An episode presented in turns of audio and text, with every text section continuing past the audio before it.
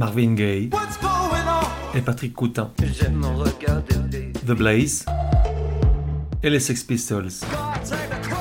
Et Nina Simone, Jungle, Viagra Boys, Karen Dalton, Bertrand Belin, Gwenal Tejas, Prince, Les Stones, Arcade Fire, Edith Piaf, John Barry, Balthazar, Les Stooges, Toy, Fetoumac. Bref, tout un tas de vieilles gloires, de futures étoiles et d'illustres inconnus. Au-delà des genres et des époques, la voix des sillons, une autre façon d'écouter la musique.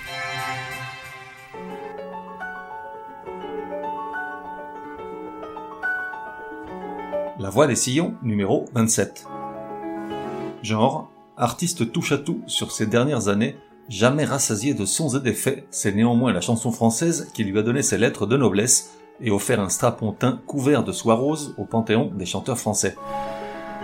Époque de 63 à 2020, soit 57 ans de chansons, une longévité aujourd'hui impensable tant la musique consommée invite à passer à la suivante le plus rapidement possible. De 1 à 10, probabilité que tu connaisses 10. Et si c'est pas ton cas, je te dirai les mots noirs, ce qu'on dit avec une pétoire, t'excuser me semblera dérisoire. Waouh, excellent que tout ceci s'enfronte dans le nouvrin. Artiste, Christophe. Il est tentant de faire un parallèle entre les trajectoires de Christophe et de Nino Ferrer. Les deux, italiens d'origine, sortent un premier disque en 63, Un nom d'amour pour Nino, Revient Sophie pour Christophe, les deux sortent un tube qui changera leur vie en 65, Mirza pour Nino, Aline pour Christophe, et les deux verront au milieu des années 70 leur nom gravé pour les siècles des siècles dans le patrimoine musical français, avec pour Nino le Sud. On dirait le Sud. Le temps dure longtemps. Et pour Christophe, les mots bleus. Je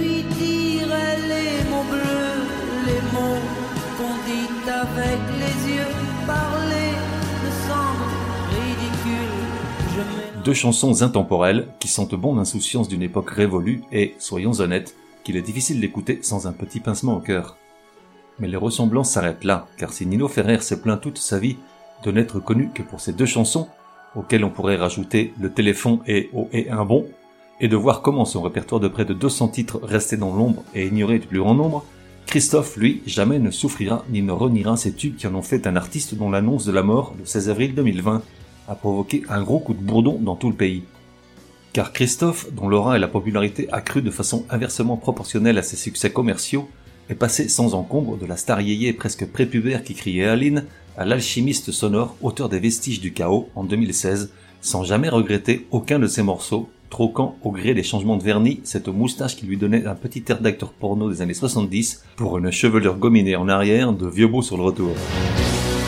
Christophe fut un dandy sybarite. Il aimait le beau, le bon, le sensuel, les textures, les odeurs, la calasse, Bowie, Elvis. Christophe avouait sans problème aucun être un esthète plutôt qu'un intellectuel. À ce sujet, il déclarait, quelques années avant sa mort, ouvrons les guillemets, le sens n'a pas d'importance, ce qui compte c'est le son, la beauté du mot, fermons les guillemets. Lorsqu'il travaillait sur une nouvelle chanson, il s'attaquait d'abord à la musique, sur laquelle il collait pour accompagner ce qu'il appelait du yop, une sorte de yaourt de borborigme et de sonorité à consonance majoritairement anglaise, que les paroliers auxquels il faisait appel substituaient peu à peu par des mots, des phrases, en respectant l'harmonie des gargouillis du yop.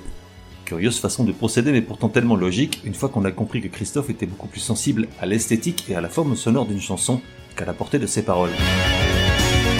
Et puis, en fin de carrière, il avait des idées très arrêtées sur sa production. Il était devenu d'une exigence absolue quant aux arrangements et aux produits finis, et faisait fi de l'avis des autres s'il n'allait pas dans son sens.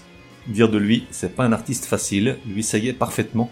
Quant aux musiciens de studio qui finissaient souvent par craquer et rendre leur tablier, ils avaient d'autres expressions beaucoup moins polies. Quant à la signification du mot carrière, il avait là aussi des mots très lucides sur le métier de chanteur et sa façon à lui de l'aborder. Jamais il ne s'arrêtait d'apprendre ni de créer, il avait fait sienne l'idée que cette capacité à chanter n'importe où et dans n'importe quelle condition, comme lorsqu'il avait 15 ans qu'il chantait devant les pizzerias de Jean Lépin pour se faire un peu de pognon, représentait pour lui une planche de salut si toutefois les choses devaient mal tourner. Il ne se voyait pas se ranger, prendre sa retraite, il avait même déclaré, ouvrons les guillemets, l'idée c'est d'être en vie, au quotidien, maître de sa route, sans avoir à attendre les droits d'auteur, sinon t'es dans le formol, fermons les guillemets et survolons les paradis perdus. un peu maudit, un peu vieilli.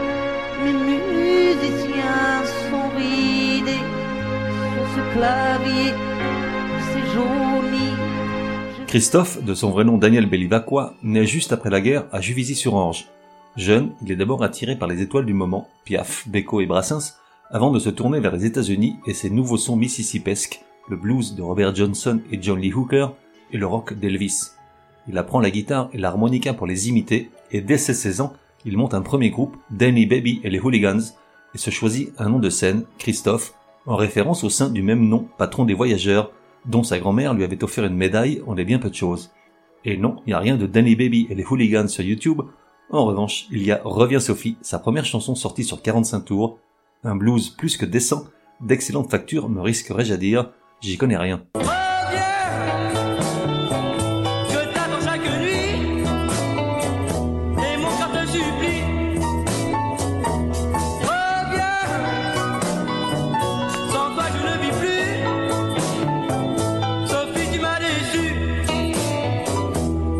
Sans surprise, en plein raz-de-marée yéyé, le titre passe complètement inaperçu, et il lui faut attendre l'année 65 pour connaître le succès, et quel succès! Composé en 15 minutes à la guitare lors d'un déjeuner chez sa grand-mère, on est bien peu de choses, la chanson s'inspire d'une certaine Aline Latanovitz, l'orthographe diffère selon les sources, assistante du dentiste chez lequel Christophe avait ses habitudes, mais également vestiaire dans un club de nuit parisien, l'Orphéon, dans lequel Christophe avait d'autres habitudes. Très vite, Aline s'impose comme le slow de l'été en France et dans de nombreux pays, vendant cette année-là au total plus de 3 millions de disques. Christophe est sur orbite, mais bien vite une accusation de plagiat vient entacher la trajectoire de la chanson. Un certain Jackie Moulière, qui aujourd'hui encore doit la voir mauvaise, a en effet sorti quelque temps auparavant le titre La Romance, et considérant que Christophe l'a plagié, il porte plainte. La justice lui donne tout d'abord raison, mais il perd en appel en 1977, une décision que Christophe met à profit pour relancer à la fois le disque et sa carrière figée, Aline retrouvant dès 79 la place de numéro 1 dans les classements de vente. Voici un court extrait des deux morceaux sans interruption. Je t'offre d'être juge à titre posthume. Christophe a-t-il plagié Jackie? Ne jouez plus cette romance. Je ne veux plus m'en souvenir. J'avais dessiné sur le sable son doux visage qui me souriait.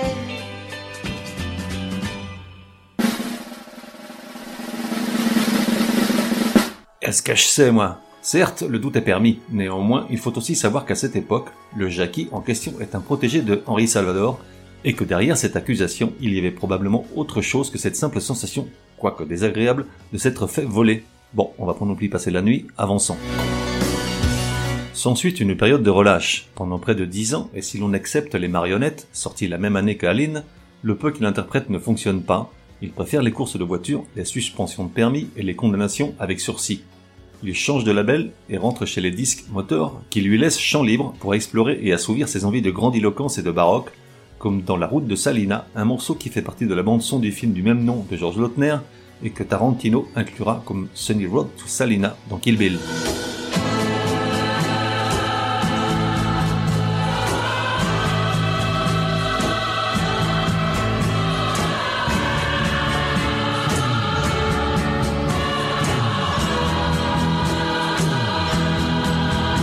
En 73, Christophe sort de sa léthargie et publie Les Paradis Perdus, l'album qui le relance grâce à son association avec un parolier inconnu jusqu'alors, Jean-Michel Jarre.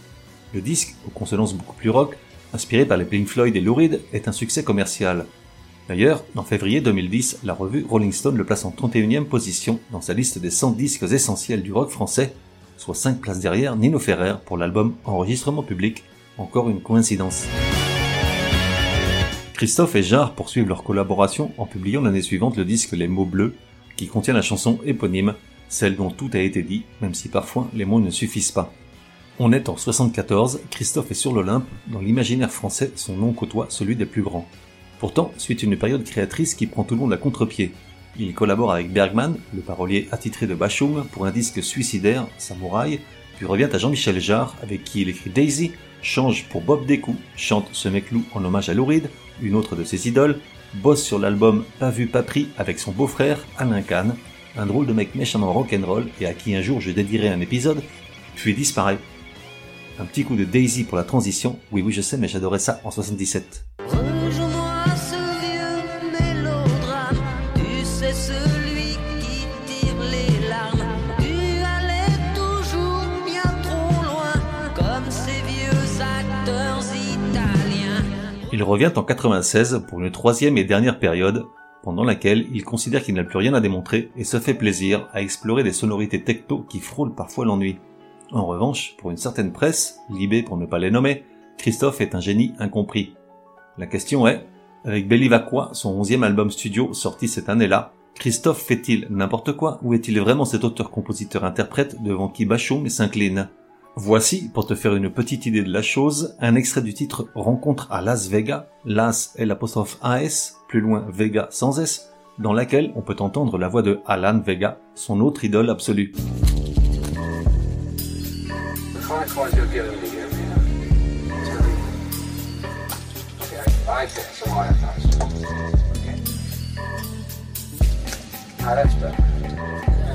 Et tu te dis, c'est qui celui-là gros naze Et je te réponds, Alan Vega, c'est des milliards de choses essentielles pour le devenir du rock au milieu des années 70. J'y reviendrai aussi dans un autre épisode, la vache et du boulot. Et c'est aussi ce titre, Jukebox Babe, succès d'estime incongru en France, sorti en 80. Jukebox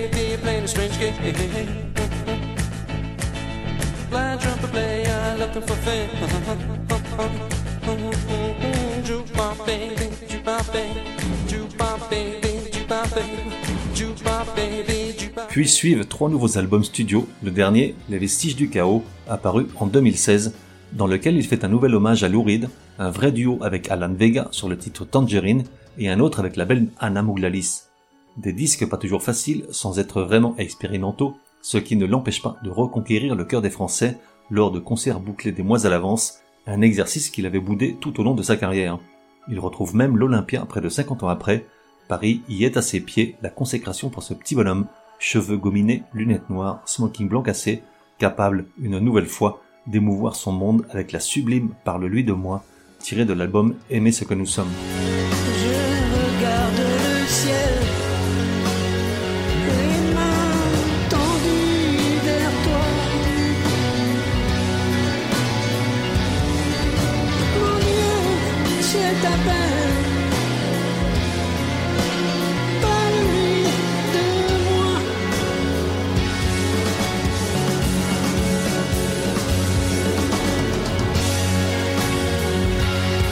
Et voilà, on arrive à la fin de cet épisode.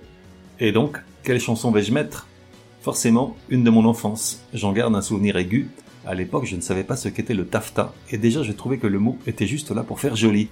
Car depuis, que je sache, jamais je n'ai vu une robe de taffetas portée par une señorita.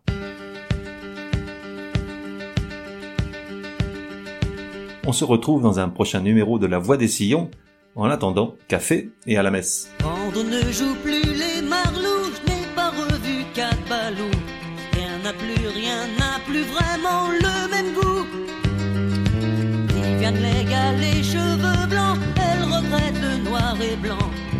Autant, pour autant qu'on emporte le vent.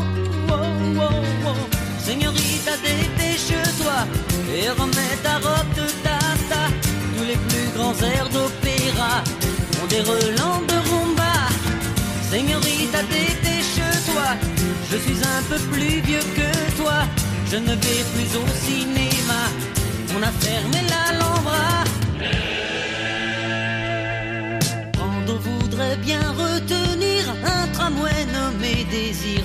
Hollywood, Hollywood ne veut pas mourir.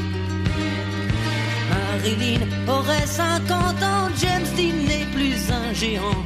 Rien n'est plus, rien n'est plus vraiment comme avant. Wow, wow, wow. Señorita, dépêche-toi. Je sens qu'il est bien tard déjà. Quand ma guitare sous mes doigts, les caprices d'une Señorita, dépêche-toi. J'espère que tu ne m'en veux pas. Mais les fins comme au cinéma, tu sais, ça n'existe pas. Quand plus sur sa moto, il se meurt dans un tango. Retenant, retenant le dernier sanglot. Les Indiens sont en plus, rien ne va plus, même chez les gringos. Oh, oh, oh. Dépêche-toi et remets ta robe de taffetas. Tous les plus grands airs d'opéra ont des relents de rumba. Señorita, dépêche-toi, je suis un peu plus vieux que toi. Je ne vais plus au cinéma, on a fermé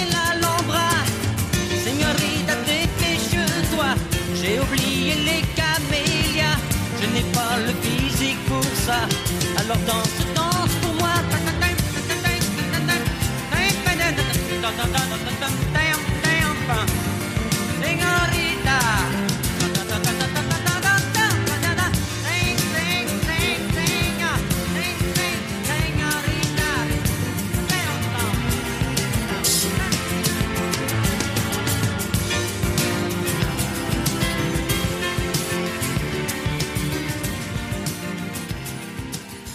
Et voilà, that's all Fox. Pour me contacter, me dire que vous avez adoré, ou pas du tout mais j'y crois pas, ou encore suggérer un artiste pour un prochain épisode, écrire à contact at lavoidessillons.com.